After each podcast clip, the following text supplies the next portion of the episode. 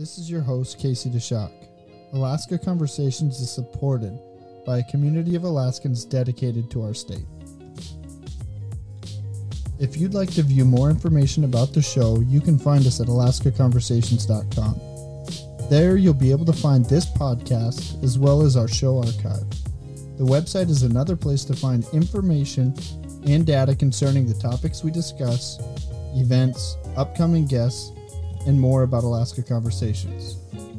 If you have a question, comment, topic recommendation, or a suggested guest, you can email contact at alaskaconversations.com.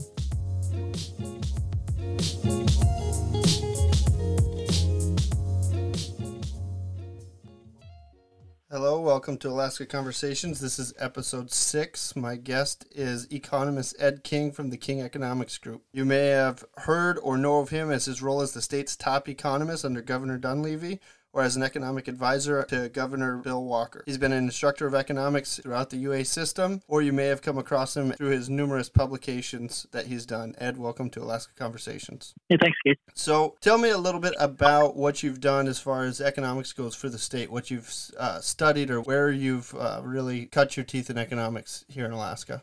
Yeah, sure. I actually got my master's degree at University of Alaska Fairbanks in economics and started studying our economy way back then. And then I ended up getting brought into the Department of Revenue and helped adjust the way that they were forecasting revenues way back in, 2012 or 13, and kind of went through that system and then moved up to the Department of Natural Resources and worked on some economic issues up there. The governor ended up moving me over to Juneau and 3 or 4 years ago, and I was economic advisor to Governor Walker, and then chief economist under Governor Dunleavy last session, although I've been out on my own now since July. And you stayed around Juneau, right? Yeah, I live in Juneau now. Mm-hmm. And you've seen a couple of different administrations, and you've been in the academic world, you've been around a lot of different economists. And one thing I would say about you, at least what I gather, is that you've taken a little bit of a contrarian view to the economics of Alaska or economics in general. So you wrote a piece, I believe it was on November 6th. People can look to it, and I will link to it on our website. But you said basically that the Alaska economy is stronger than it looks and that it shouldn't be all doom and gloom. I assume that some of that's based off of economic models, and I would like to know a little bit about how economic models work. So can you explain what an economist is doing? Because clearly they're not just writing down numbers on a notepad. So what is an economic model? How does it work? Are there lots of them or just one model that we can use? Yeah, so I guess I'd just tackle the question generally. A model is a scaled-down version of reality. Just like a model car is a scaled-down version of a car, an economic model is a scaled-down version of the economic system. So what we like to do is figure out how all of the different pieces in the economy are interacting, how they link together. And then as we project trends that are happening in the economy, we can see how those trends push the different gears, if you will, of the rest of the economic system. And so we can watch how an injection or a subtraction out of the economy kind of trickles through, if you will, the rest of the economic system. Who makes the assumptions that drive the models? Because I've seen some numbers where it appears to me, untrained economists, that tourism jobs and maybe logging job or other industries all get the same value when it comes to the amount of revenue that that job creates or the amount of income that that job creates. That can't be right, is it? Yeah, so every economist or every person that's making a model is going to be making their own assumptions and using hopefully using the same data. But making different assumptions and conclusions about what that data means and what it means going forward. There are a couple of kind of off-the-shelf models, input-output models out there.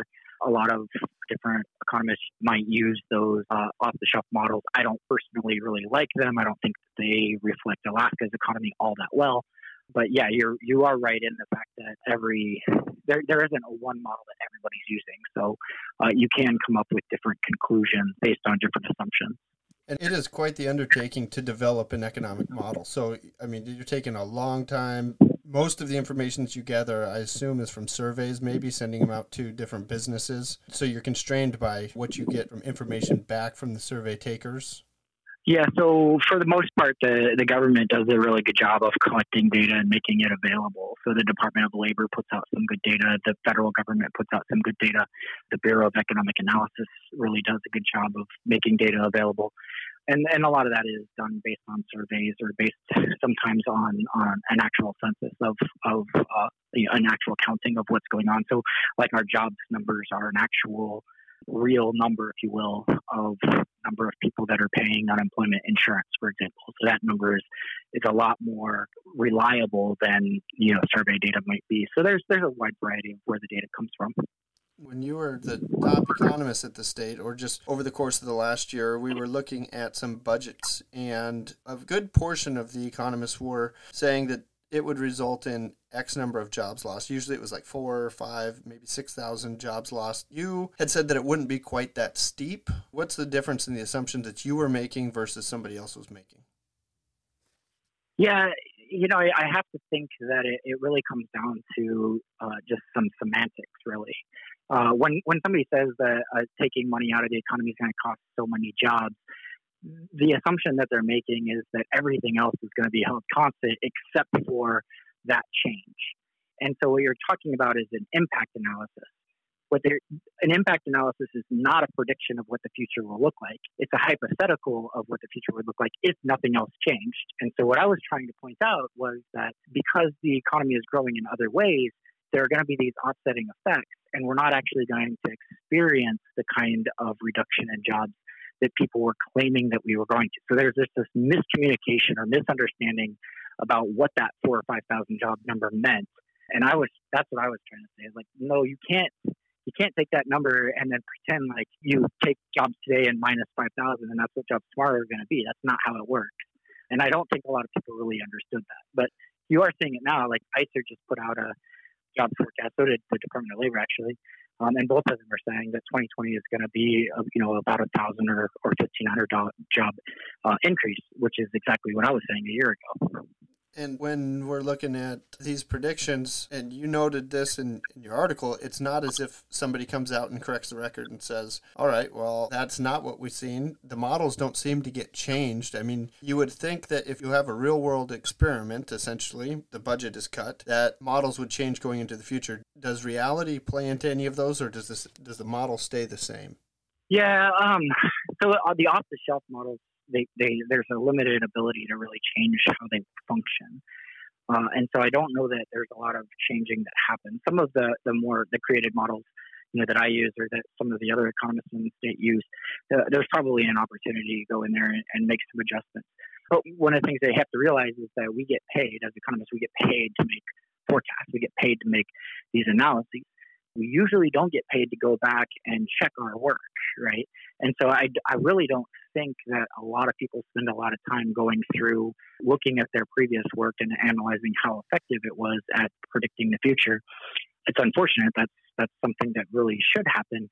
But what you end up with is these experts that have experience in making forecasts, but there's no check on how accurate those forecasts are. And so then it becomes really easy to confuse making a forecast with forecast accuracy. So experience gets confused as expertise. And that's one of the things that I try to go back and look at the work that I've done. And even then, if you're putting out a lot of work, it's really difficult just because the sheer volume of the workload.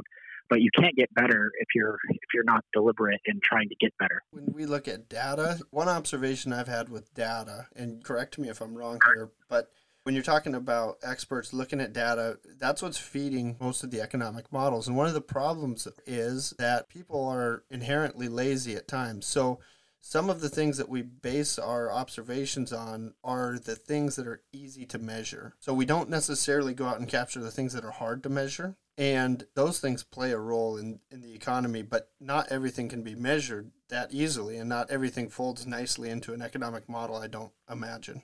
Yeah, that's absolutely true, right? It's easy to count how many people are working or how many jobs that there are, or you can even check IRS data and see how much people are getting paid.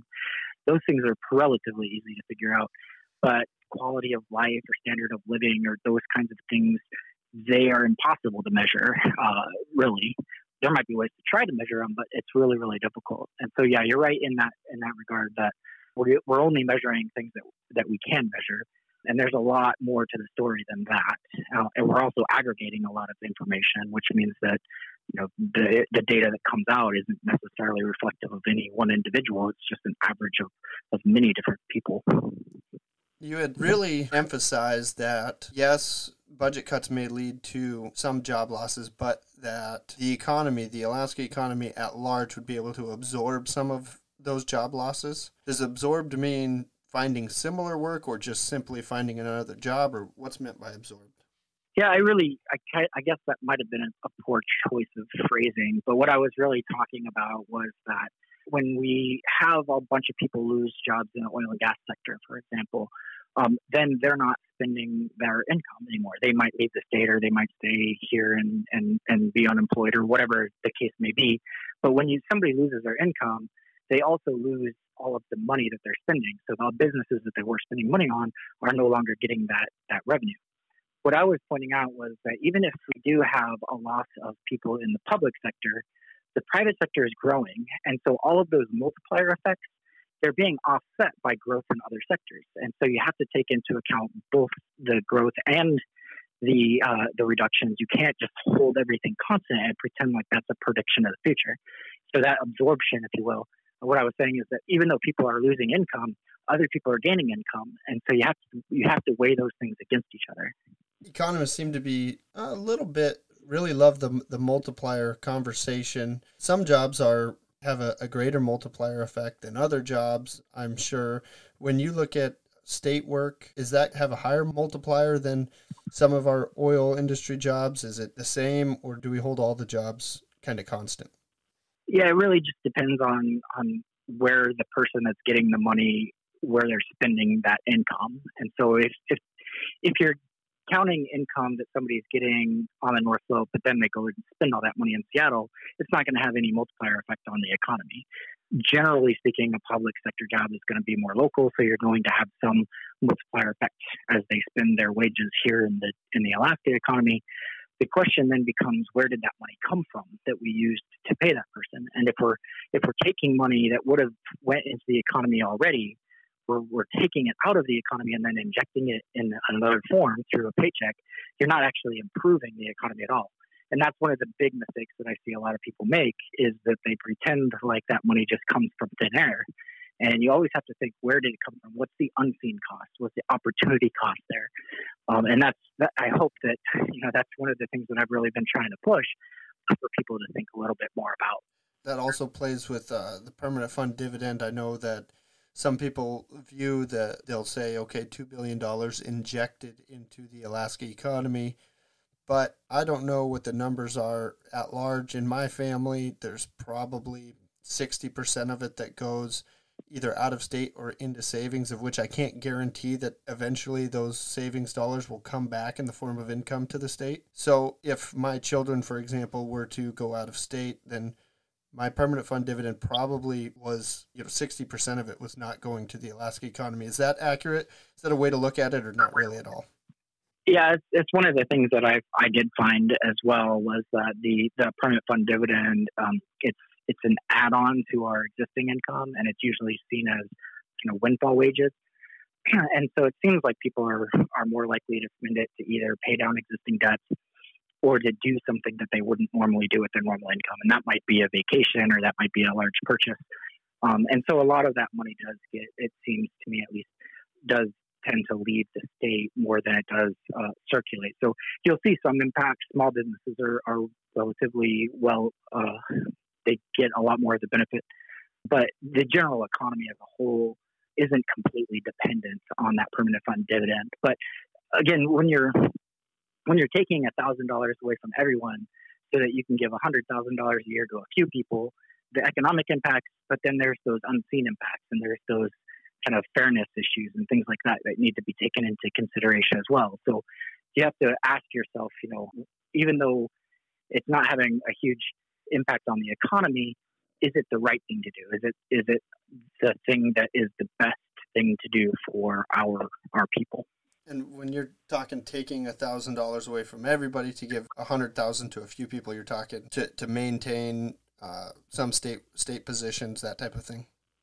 Right. Yeah. So it wouldn't make a lot of sense, for example, to take $1 from everyone so that 7 people can have a $100,000 a year job if their job was just to dig holes and fill them up again. Right? It wouldn't really make a lot of sense. A lot of people wouldn't probably not think too much about it because it's such a small amount of money, but multiply that by 1,000 and all of a sudden you're starting to think about some really big impacts. So if you're going to take money out of one person's pocket and put it into someone else's, you have to make sure that society as a whole is getting the benefit for that expenditure. And that's where the economics from a macroeconomics perspective break down a little bit, and you start getting into this public policy perspective on what's the right thing to do. Is, are we getting the right amount of value in exchange for what we would have had if we did something different? Most of our state jobs, a lot of people will think that state jobs are not very highly paid. Some people will say that they are very highly paid. In my estimation, most of our state jobs are not going, a state worker is not going to be able to go over into the private sector and make as much money as our state generally pays, not across the board, but in a lot of situations. And so one lost state job might be more significant than other areas. Not sure what you think about that. Yeah, I wouldn't. I mean, I think that ICER actually did a study on this, and they kind of concluded that state workers aren't necessarily overpaid, but you think, they only work 37 and a half hours and they clock off at 5 o'clock and don't have to think about work until tomorrow, and they get a lot of paid leave and some pretty good benefits. So state workers, even though their kind of nameplate wages aren't absolutely outstanding compared to what somebody in a similar position would make in the private sector, they're pretty well compensated. It's just a different lifestyle, and they are creating value, of course. And I do think a lot of the people that work in state government could go to the private sector and make a good living. So I wouldn't kind of make that blanket statement that isn't true. They are definitely worth the money that we're paying them. It's just a question of whether or not the job that they're doing is, something that needs to be done. And that's a question that the legislature has to deal with every year, whether or not those wages are something that we can afford relative to the value that's being created.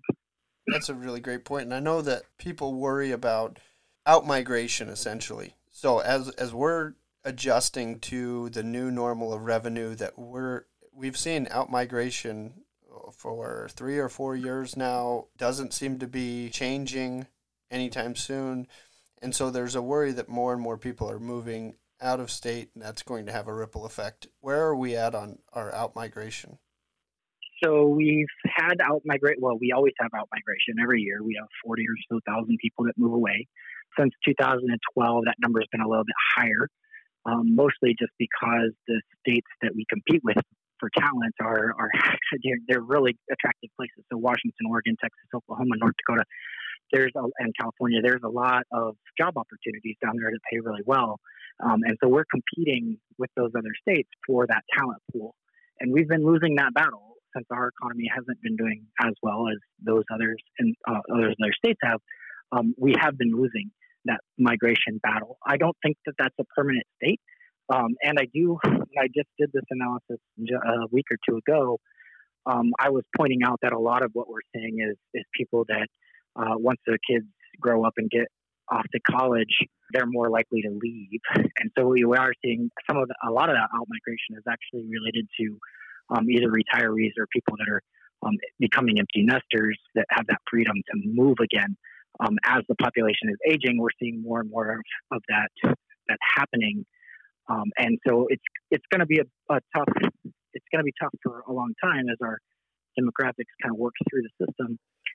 But I wouldn't be too kind of doom and gloom about it. If these people are leaving, that's not the end of the world. The economy can still function very well, even if less people are here or less people are part of the workforce, as long as people are still spending the money. Well, and I think some people would make the argument that because we don't have a broad-based tax, fewer people may actually be a benefit to the state. I don't know if you think that that's true, but certainly in theory, it makes sense to me. The state's not gaining anything from more people moving in and just having to provide more services. So perhaps the state becomes more efficient without a broad-based tax as people move out, or net out migration is positive. Yeah, so as people move away, then if we're providing the same level of services to less people, then yeah, you might see a reduction in cost. Also, the PFD gets bigger for the people that stay, right, as more people leave. So some people, yeah, I can see the argument on why that would be the case. But there are efficiencies. There's economies of scale. Having a bigger population is usually a good thing, a better thing than having a diminishing one. But I mean, I'm an Alaskan.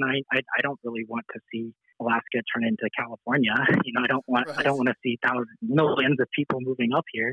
I'm kind of happy with the type of economy we have now. And so if it's a population-induced economic growth, that's not necessarily a good thing.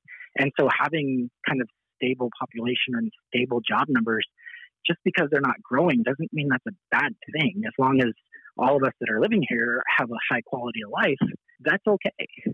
Well, and a lot of people want to really, really emphasize diversifying our economy, and that's a great goal, but I don't see where diversifying our economy is going to be that beneficial to it. I mean, we essentially are not going to be able to have a tech revolution up here or any of these other ideas that people espouse until we have cheaper access to energy and if we're closer to markets. So you know, right now, oil is going to be the primary driver, and I don't see massive diversification coming to Alaska anytime soon. Yeah, and our economy is actually more diversified than people think that it is. You know, we do get a lot of money from the military spending, from the federal government.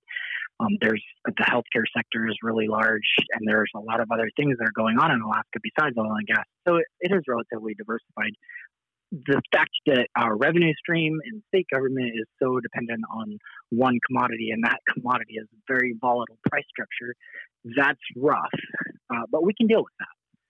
And I don't think that even as oil declines, I don't think it's the end of the world. We're not going to become a ghost town or anything like that. Our economy is really relatively well situated, and we've proven over the last 3 or 4 years through this recession, the oil and gas sector was the only one that was really negatively affected. The rest of the economy survived quite well, and so I think our economy is actually a lot more durable than people think as well.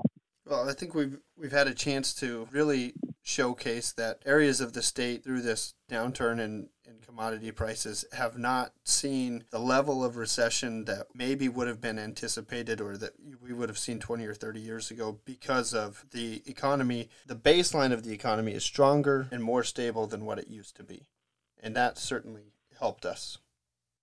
Yeah, that's absolutely the case. And I wouldn't look past the fact that, you know, 40 years ago, when people were just moving up to Alaska, they were in their 20s, they were looking for their first job on the slope to put money in the bank and kind of get their lives started.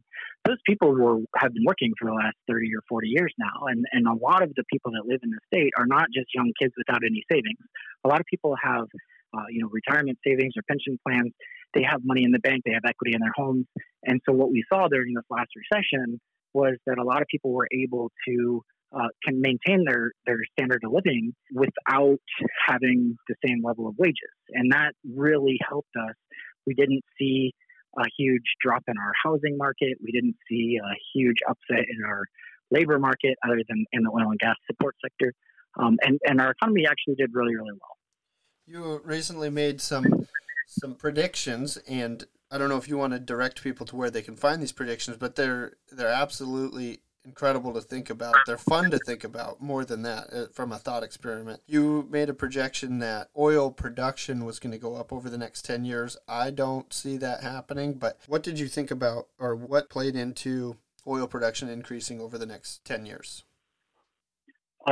So my website, kingeconomicsgroup.com, you can go on there if you want and find some articles that I've written over the last several months. But at the beginning of the year, I thought it would be fun to just kind of explore what the next decade might look like. It's not an economic analysis. It's just me kind of, barstool talking, if you will, about what I kind of, how the dominoes might fall. And one of the things that I pointed out or thought through was what happens on the North Slope over the next decade. And I start to think about Hilcorp taking over Prudhoe Bay, and I start to think about ConocoPhillips and the Willow project and the Oil Search with the PICA project and a lot of the exploration and development activity that's happening throughout the NPRA and down south through the rest of that like horseshoe trend and up the Narwhal. And I just see so many opportunities for development. When I plug that, all of that idea of future opportunities into a model, I come up with a number that's bigger than it is today. And so it's actually quite a bit bigger. It's probably 20 or 30% bigger than we're at today. So I kind of made a hedge on the prediction. I said production in 2030 will be higher than it was in 2020. So it's a pretty low bar. It's only got to be 500,000 barrels per day to be accurate. I actually think it'll even be more than that. And if you just look at the trend, you know, the trend is that we'll probably be in the 350 to 400 barrel per day range in 10 years if the current trend just kind of continues. So I'm only talking about another 100,000 barrels, and that's, you know, one of those projects is going to get you there, either a PICA or a Willow or some combination of other things. So I don't actually think it's very aggressive of a prediction. And I'm hopeful that we actually beat it by quite a bit. And it's possible that we'll be up in the 650, 700,000 barrels per day range by the time that we get there. And if we have the production going up, the prices have seemed to stabilize just a little bit in this $55 to $65 range. It doesn't appear that we're going to be venturing anytime in the near future back into the $26 range for WTI, which was probably $31, $32 for Alaska crude. Doesn't seem to be the case. So we've got a little bit of a floor on prices, perhaps a little bit of floor on production. And so, look at that over the long term, and you look and you say, okay, maybe 2 or 3 more years from now, we could be back into a revenue surplus type of situation. Yeah. So if you just look at oil prices and just trend it so the $60, $65 per barrel kind of price range that we're locked into in the near term, that's really kind of the sweet spot of where oil is trading. It's effectively what it costs to find and produce another barrel of oil. So we're kind of in that marginal cost range. And so we've had so much global supply coming on the market, that it's been really hard to break to the upside. And a lot of that has to do with spending that happened 5 or 10 years ago that's now just turning into production. But one of the things that I said was that don't mistake what you see today with what things will look like in the future. Because investment has slowed down a lot over the last few years. And there are opportunities for supply disruptions to happen, especially if it has to do with federal policy. And so it's possible that we can see a lot of supply come offline and not keep up with the amount of demand that is a lot harder to get rid of. So there seems to me like there's going to be a window where prices might actually rise. Now, remember, $65 today, 10 years from now, just inflation is going to push that up to like 80. So that's not a huge number. But I'm thinking it might actually go even higher than that. And I kind of suggested that if the federal government does do something fairly dramatic, we could be looking at a short-term window of prices above $100 a barrel. We are in a window. It appears that there's an appetite for doing more to curb our emissions, to curb development. Fracking is a very easy target because fracking impacts so few states, and I think fracking is a very easy target for federal policy to say, look, we're really going to slow this down, especially on federal lands, but perhaps even looking at that in other areas and saying, look, the risk is too high to water tables and the emissions, which if we removed some of the fracking, that is probably a huge benefit to oil prices. Yeah, so you would immediately see a reduction in production levels because every well that's produced these days is fracked. It's just the normal technology that we use now. And so if there were to be a ban on fracking, you would expect that the United States production would drop very, very quickly, a lot more quickly than a change in consumption can keep up with. And so that would imply that prices would rise. Now, if you keep prices high enough, long enough, then people are going to start switching fuels and the price will come back down again. So there's just that window. And I kind of see that window opening, 6 or 10 years from now, and the prices just have an opportunity to go up relatively high. And so perhaps it's this one last chance for Alaska to take advantage of its oil production and prepare itself for what would be a post-oil Alaska. It's not like we're going to go to zero production, but maybe where we're not going to get bailed out again, because you also predict that there probably will not be a state sales tax or income tax passed anytime soon because of the chance for increased revenue. Yeah, that combination of potential revenue increases helping kind of solve the short-term budget issues, but also the fact that we have investment revenues and adequate savings, even though they're in the earnings reserve, they're still accessible. We have adequate savings to kind of get through the next several years without a tax.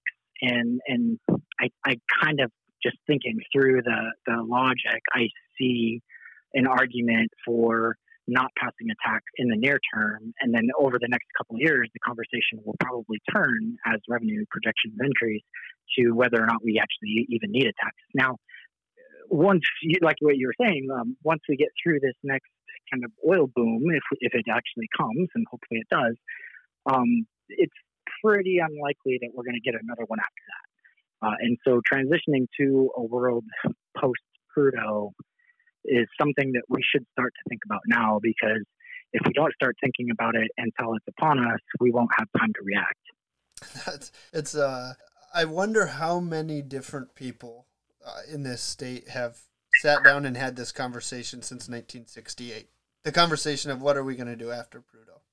You know, it's a funny topic that we continuously talk about it. I don't think that we've really done it, but I'm guessing that we're not the first ones to talk about it. Yeah, I think, you know, even I've kind of read through some of the historic documents and revenue projections and things like that. And you can start to see it in the mid 80s or so, when the oil prices crashed. There were some warning flags like, hey, our revenue's not that stable. And oh, by the way, oil tends to decline at some point.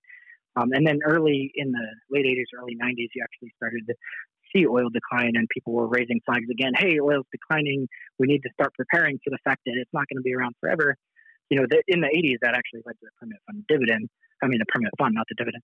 And then in the 90s, that conversation was had. And then in the 2000s, we saw a dip in oil price along with continued decline, but we were still about 1 million barrels a day. So, you know, 20 years ago now, this was a really serious topic that people were talking about. But fortunately for us, I suppose, oil prices ramped up really quickly and kind of masked that problem of decline. And now here we are again talking about the same problem that, you know, we probably should have solved a generation ago. You've got one other prediction, and that was that the permanent fund itself hits $100 billion, which let's just take that at face value. It hits $100 billion. At $100 billion, are we talking about no need for oil revenue anymore? Not quite. $100 billion won't get you there without any other revenue. You still need something. Even, you know, at $100 billion, unless you got rid of the dividend, maybe it might get you there. But as long as you're paying a dividend, you're going to need more money than that. 100 billion is a big number. That's kind of why I stuck it in there. It's actually a little bit aggressive of a prediction, but I wanted the shock value in the round number, so I put it in there.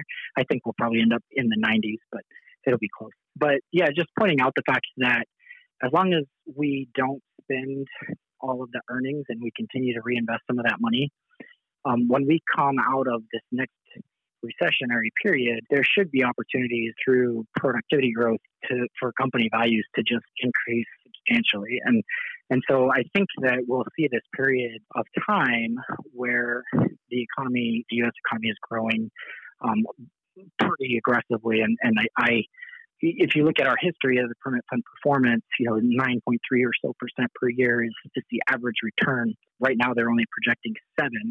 And so I was trying to highlight the fact that those projections, although they're good in what they do, they're not necessarily capturing the opportunity that it does exist. It's possible, it's very possible that our fund performance outperforms those expectations. What does a permanent fund dividend look like at a $100 billion corpus?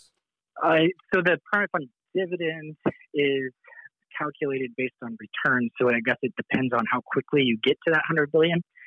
The scenario that I kind of ran was that we have this recession and then followed by this really aggressive ramp up, and in that scenario where you have several years in a row of double-digit growth, if that were to be the case, you'd be talking about $6,000 or $7,000 per person. You can't possibly allow $6,000 or $7,000 per person. I'm just saying that from a perspective. If you're in Juneau, I don't see anybody having an appetite for allowing $6,000 or $7,000 a person. I mean, those would be some pretty massive. Yeah, I think I definitely think there's a point where people start to think about the, you know, whether that makes sense or not. And I think we're kind of there at the $3,000 dividends that are being calculated now. You know, people are like, yeah, that seems like a lot more money than we should really be distributing. So yeah, I agree. $5,000, $6,000, $7,000 dividends probably not going to happen. But I think that also signals that if that's true, and it seems to be true, then it kind of signals to the fact that the current dividend calculation isn't really going to be followed in the future, and it raises the question of whether we should make an adjustment to that calculation. Do you think we're going to get to a solution on the dividend in this legislative session, or do you think it's too controversial, or no opinion? Yeah, it's a big topic to tackle, and I know there's a lot of people that have different ideas, lots of different ideas. But at the end of the day, both bodies have to pass something, and the governor needs to sign it for it to become law, unless they have the two-thirds vote to override on that particular issue. So I would say that they're probably getting, if I was, you know, just imagining how this session plays out, I definitely think a bill will be debated. A bill might even be passed. I have a hard time believing the governor will sign anything that's anything more than, you know, maybe a POMV 50-50 kind of deal. Maybe he might sign that, but anything that's more aggressive than that, knowing his positions, I have a hard time believing that he would sign it. So I think that it'll definitely be debated, and I would imagine that we end up with just an ad hoc dividend again this year, and I would imagine it's somewhere in the $1,200 to $1,600 range. I want to throw just a complete curveball out at you that you haven't even had a chance to think about, but I just want to throw this out. For the Alaska economy, we've been emphasizing Alaska grown, buy local, etc. Do you have a view of how Alaska grown, buying local plays out in the Alaska economy? If you had the opportunity or the option of buying something that was produced locally or something that was produced out of state and they're the same price, I would suggest that you go ahead and buy the local product, because then you're supporting Alaskan. If those prices are different, then you have to kind of do that mental math on how much you're willing to pay in order to support Alaskan jobs. And that's a question that's different for every individual. Whether you go to the store that's owned by a local business and manufactured here in town, or whether you buy something on Amazon, you have to do that math yourself. What are some opportunities in the Alaska economy that you see going over the next 10 years? Obviously, we have oil, we have federal spending, we have healthcare spending. Are there any other interesting opportunities that we might have? Yeah, there's definitely some mining opportunities, which are exciting and would definitely, you know, change the shape of a few economic systems, regional systems here. Whether or not you like mining is I guess, a personal preference, but there are definitely value creation and job creation that happens when you develop a resource. Oil, of course, is still really a big part of what the future looks like.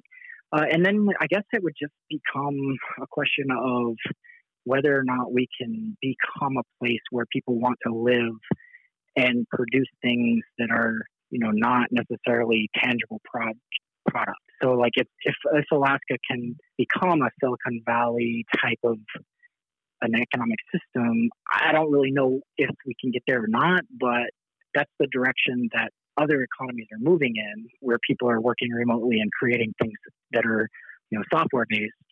You can do that in Alaska as well as you can do it in California. So that's an opportunity. I don't know that that's necessarily what's going to happen or not. And then the other thing is just retirement income. We need to encourage people that have money to live here and spend it locally. And that doesn't necessarily mean that you bring, a car manufacturing plant up to Alaska. It might just mean bringing people's pensions up, and that would support the economy as well. Yeah, there is a significant number of people who move away with large resources in retirement. They move away from the state, and a lot of times they've They've built up those retirements through years of receiving services from the state. We've also got to look at ways to tie rural Alaska to the urban core. I don't know. I haven't lived in Southeast. I don't know what it looks like in Southeast. Here in Southwest, one of the things that I notice more than anything is that when the state's spending money, even if you're building a new school or when you're talking about mining, any of these other activities, they're almost always going to be supported from Anchorage. So that money flows from oil revenue to the state or whatever form that the money takes. And then it's usually a Anchorage construction company that's doing the building on the schools and then leaving, or it's Anchorage workers or Seattle workers or Calgary workers that are working in the mines, etc. And we haven't found a way to develop the rural economy. Does Southeast deal with any of that, or is Southeast separate? Yeah, so Southeast is mostly state government funded or federal government funded. Most of our economy jobs here supported by the public sector, but then we do have mining and fishing and a little tiny bit of timber, and then tourism is increasingly becoming an important sector here in the Southeast. But we're more, at least is more of an urban center than some of the other smaller communities that you're talking about. And I think, it's definitely the case that, if you bring something in that stimulates the economy, like if you were to bring in a car manufacturer into Bethel, it would create a lot of jobs, sure. But a lot of those jobs would mean that a lot of more people from the lower 48 moved up to take them. And it might not actually do a whole lot for the people that live there today. It might actually be really disruptive to their way that they would like their lives to be. So there's really this tension between what does economic growth look like and what does desirable economic growth look like? And it's bigger is not necessarily better. And I think that is something that we need to pay a little bit more attention to. Well, let me put you on the spot with one other question. You are in Southeast. How are the economics of the ferry working out right now? So does there need to be a change, or would losing some of the ferry service as it is today be more harmful to the economy than good in savings? It's a really tough question, to be honest. I mean, you can step back as somebody that doesn't live in the Southeast, and you can ask about the question. You can ask the question about subsidizing transportation costs, and it's a valid concern or question, and it's a legitimate point. That the marine highway system allows us to have a lower transportation cost, but we would point to the rest of the communities that are on the road system and say that those road systems subsidize transportation costs for all of the goods that you buy, whether you live in Matsu or Fairbanks or wherever you live on the road system. Now, in Bethel, of course, you guys you're probably more like we are here in Southeast, but we consider that marine highway system to be the same as a road highway system. It's an integral part of the way that we get around and we move things from place to place. So whether we should have to pay for it all of ourselves, or whether some public funds should be dedicated towards it. It's a good debate to have, but just the argument that you can just get rid of the ferry system, I think, is something that would be met with a lot of resistance. Well, yeah, the economy has been designed. Some of the economy has been designed around the existence of the ferry system. So removing it, when you look at the dollars that are removed from the ferry system, then you have to compare it to the number of dollars that are pulled out of the other economies, etc. It becomes a lot more confusing than people give it credit for. And out here, Southwest, we also federally, we have a Central Air Service that subsidizes some of our mail delivery, subsidizes some of our groceries that go through. Bypass mail is a huge one. So there's a lot of subsidizing to how the economy works in every single place. Yeah, and in reality, that's one of the primary functions of the government, is to provide the infrastructure that allows an economy to function. Here we don't have that luxury of building roads that connect communities. And so whether or not that means we need to have a ferry system to do that, or whether you need to subsidize an air system to the rest of the rural communities, that's a really good debate to have about public spending and public good. But the argument that we can just get rid of it because it's a waste or that it's unnecessary, I don't think that that's accurate. And you also have to think about what the next best alternative is. So if we didn't have the ferry system, what would we be doing? It wouldn't mean that people are just stranded and can't get any goods or any transportation. It just means they have to do it in another way, whether that's a more expensive private company or whether that's air travel or what that looks like. It's a higher cost. And that's where you really, the math really gets tricky. Is it's not all or nothing. It's all or next best option. And that it's something that I think even the current report that just came out by Northern Economics didn't really do a great job of identifying. They did a good job, but not a great job. Well, Ed, I appreciate that you gave at least an hour to Alaska Conversations. I love to talk about economics. I love to talk about Alaska's economy in general. I think that we have a more unique economy than some of the other states, especially because of our lack of infrastructure. Are there any other final thoughts on the state economy or something that you find in your research over the last couple of years that you find extremely interesting that perhaps somebody else isn't thinking about, or maybe you have to think about that for a while, maybe the next time that you join me? See, I'm already cornering you into it. Yeah, I think we covered a lot of topics, but yeah, the one thing that I think that is interesting and that people really need to appreciate is how not just our economy, but how our entire population base is changing, and really consider whether or not a growing population and a growing jobs number is the best indicator of a strong economy, and whether or not, you know, growing wages and better standard of life and quality of life, whether those are better measures of success. So I would caution people, I guess, against using standard macroeconomic indicators as a way to gauge whether Alaska is doing well or not, because it's more complicated than that.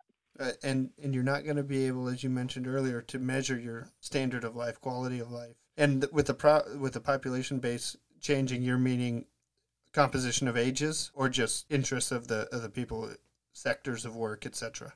Yeah, definitely the aging population, as those baby boomers continue to enter retirement age, and it's shifting the entire dynamic of the way the economy functions.